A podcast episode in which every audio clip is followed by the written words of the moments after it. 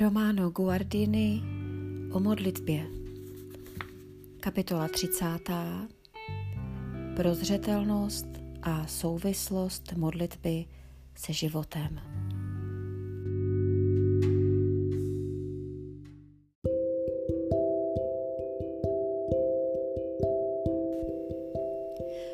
Duchovní učitelé říkají, že se modlitba musí poznenáhlu šířit z krátkých chvil, v nichž je výslovně konána do celého dne. Připomínají Ježíšova slova, že se máme stále modlit a neustávat. Lukáš, kapitola 18, verš 1. Tím se míní především vytrvalost, se kterou má věřící v jakékoliv potřebě volat k Otci o pomoc, až je vyslyšen. Mimo to však se tím myslí stálost modlitby vůbec, aby se z občasného zvláštního cvičení stala součástí celého života, z jednotlivého úkonu celkovým postojem či vnitřním stavem mysli. Oprávněnost této úvahy není ani zřejmá na první pohled. Předpokládá totiž, že vnitřní život je už silně rozvitý a že obcování s Bohem je už srdci drahé. To však nelze vynutit. Nedělejme proto předsevzetí, pro která ještě nepřišel čas. Jako ostatně ani tato kniha nechce nikdy nutit, nýbrž vždy jen ukazovat, oč jde.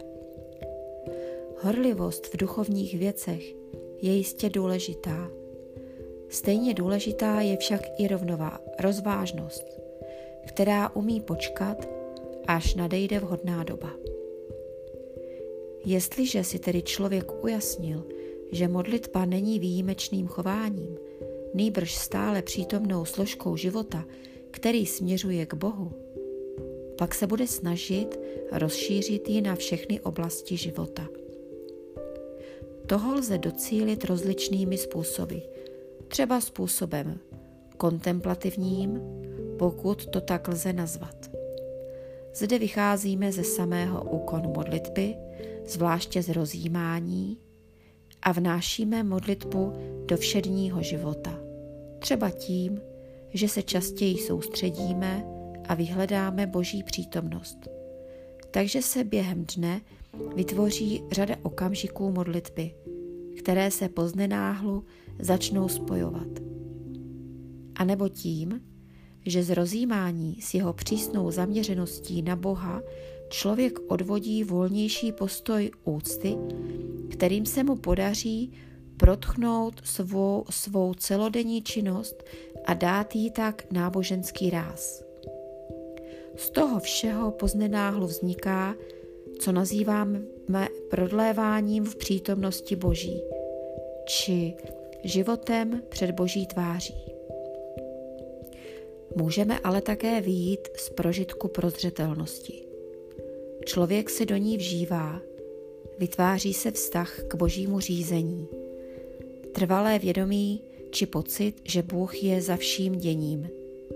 Jestliže člověk během dne opětovně vzpomene na toto tiché, živé, křehké a zároveň mocné tajemství a pokusí se do něho vcítit, pak je to pravá modlitba a záleží jen na něm, kam až ji chce rozšířit.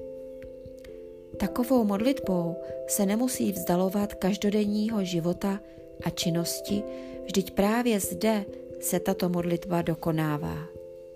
Přijímá pak veškeré dění svědomím, že k němu přichází od Otce a sám jedná tak, aby vše činil směrem k Bohu, aby své jednání včlenil do Otcova jednání.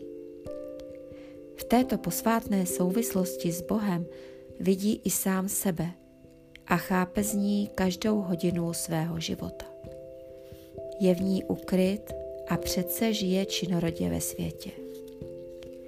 Pak se život sám stane modlitbou. To může vést k velmi hlubokým zážitkům, tak v deváté knize svých vyznání vypravuje svatý Augustin, jak jednou trpěl prudkými bolestmi a jakých byl zbaven, když o to prosil v modlitbě. Ale co však to bylo za bolest? A nebo jak zmizela? Ulekl jsem se, přiznávám to, můj pane a můj Bože, neboť nic takového jsem nezažil, co jsem živ.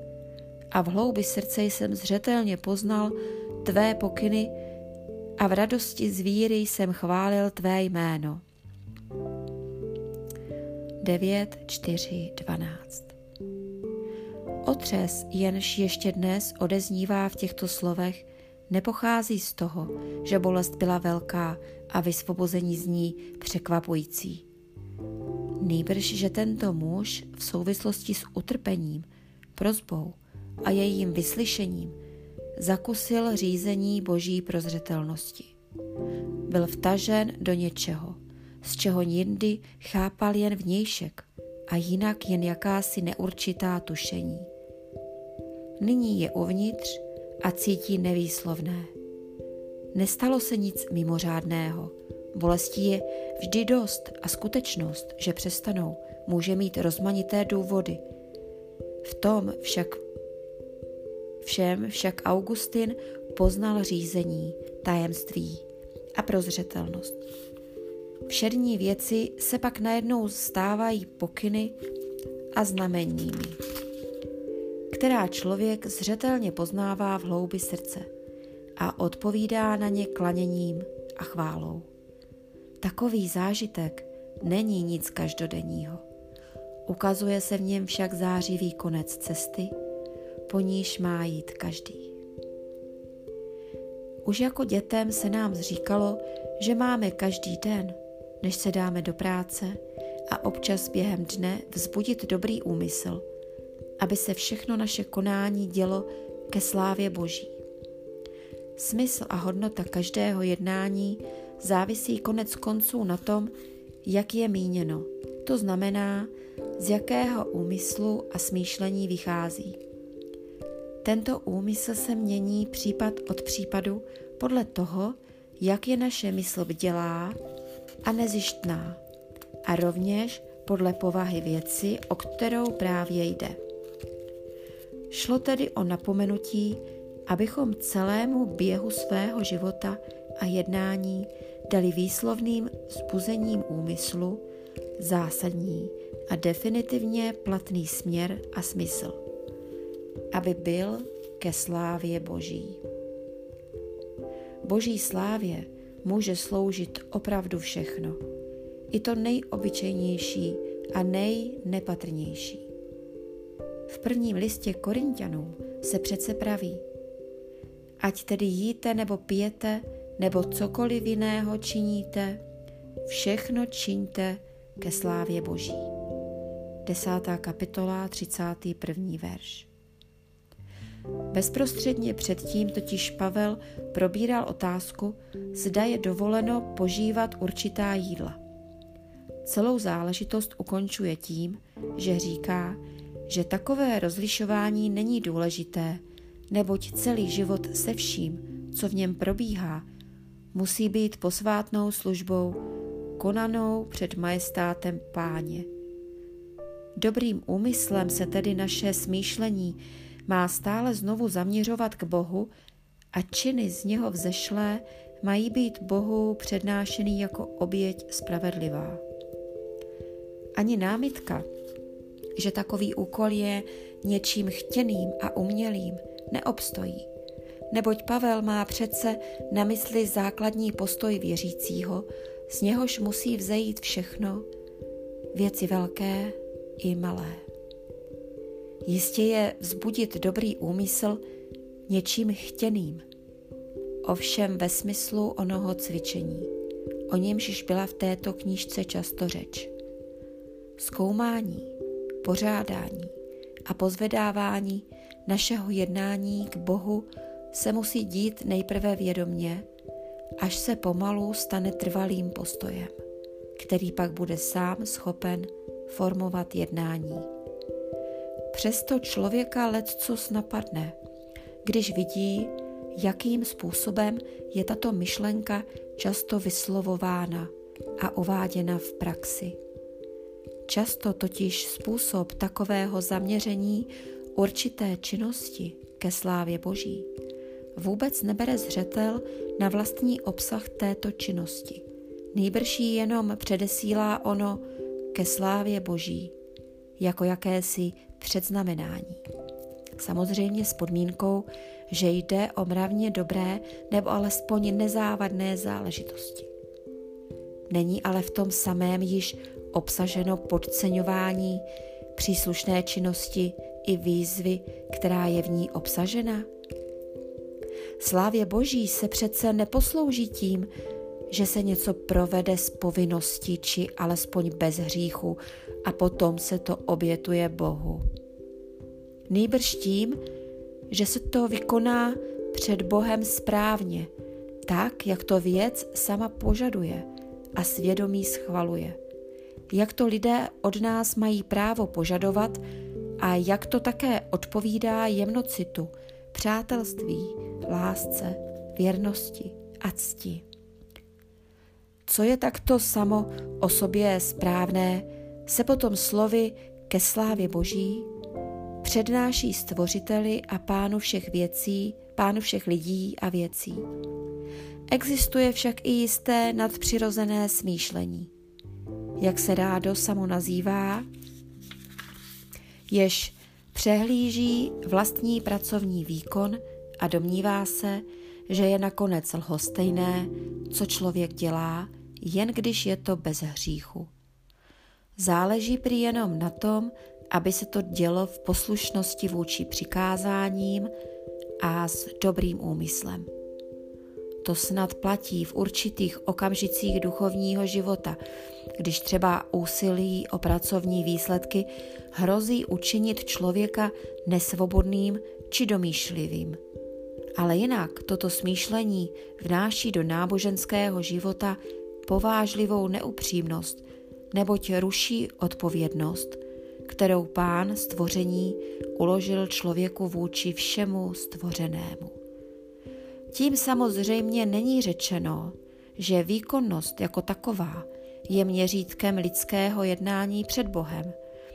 Vždyť pak by byl schopen jeho služby jen vysoce nadaný člověk.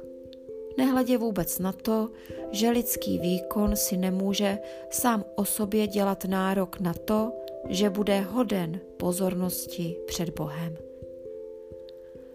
Co rozhoduje o konečné hodnotě každé činnosti, je smýšlení, ať už je její výsledek dopadne jakkoliv. Toto smýšlení se však nesmí vzdálit od obsahu činnosti, naopak. Musí přímo tlačit na to, abychom se ze všech sil snažili jednat vě- věcně a lidsky správně.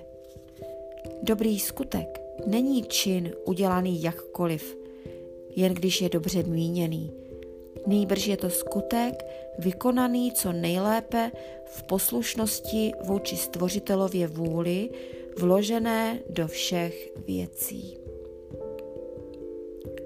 Prozřetelnost přináší jednotlivci prostřednictvím dané situace lidi, věci a poměry, které jsou pro něho nyní důležité a žádá na něm, aby jednal ne na základě nějakého abstraktního principu, ale také ne ze subjektivní lidské své vole, nýbrž podle toho, jak to vyžaduje příslušná situace lidí a věcí. Poznat v požadavku situace Boží vůli a přiměřeně ji plnit, to je pravý smysl výroku konat vše ke slávě Boží. Bude-li vzbuzování dobrého úmyslu takto podloženo, nabude zcela nové opravdovosti. Zmizí vše, co bylo na slovech všechno ke slávě Boží, nahodilé a vnější.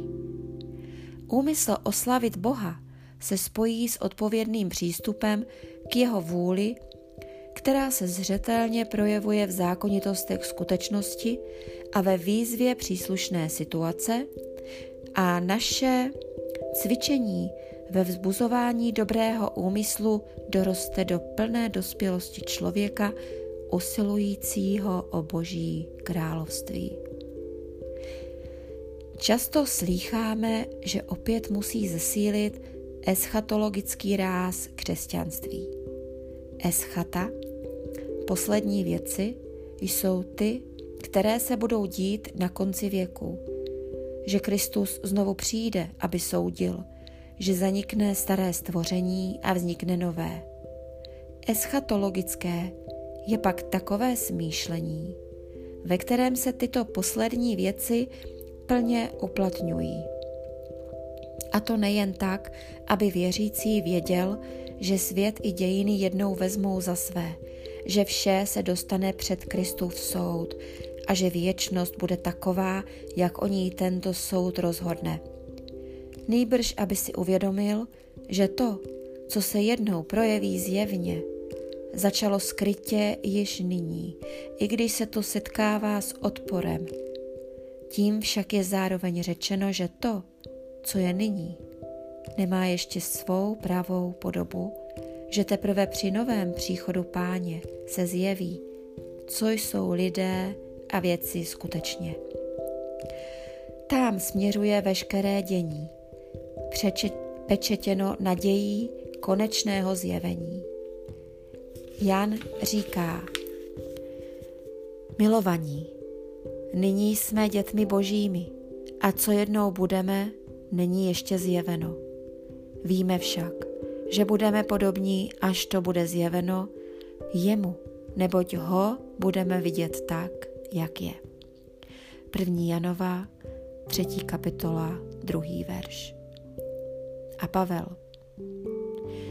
Myslím totiž, že utrpení tohoto času nejsou nic ve srovnání se slávou, která se má zjevit v nás. Vždyť i tvorstvo očekává s touhou zjevení synů božích. Neboť marnosti bylo poddáno tvorstvo, nikoli dobrovolně, nýbrž pro toho, jenž je poddal s nadějí, že i to tvorstvo bude jako člověk osvobozeno od poroby porušení ke svobodě ve slávě dítek božích. Víme zajisté, že všecko tvorstvo spolu s člověkem sténá a trpí bolest až dosud. A nejen ono, nýbrž i my, ač máme prvotiny ducha, i my sami v sobě sténáme, očekávajíce, že nastoupíme synovství dítek božích. To je vykoupení svého těla neboť dosud jsme dosáhli spásy jen v naději. Naděje však, jejíž naplnění je vidět, není naděje. Neboť jak může někdo doufat v to, co vidí? Ale očekáváme-li s nadějí to, co nevidíme, očekáváme to trpělivě. Římanům 8. kapitola, verš 18. až 25. Svět zdánlivě tak jasný, určitý, sebejistý a veskrze vezdejší je ve skutečnosti úplně jiný. Božím působením se přeměňuje. Pod rouškou starého světa vzniká v událostech, setkáních, skutcích všedního dne nový svět, který má být jednou dokonán opětným příchodem Krista.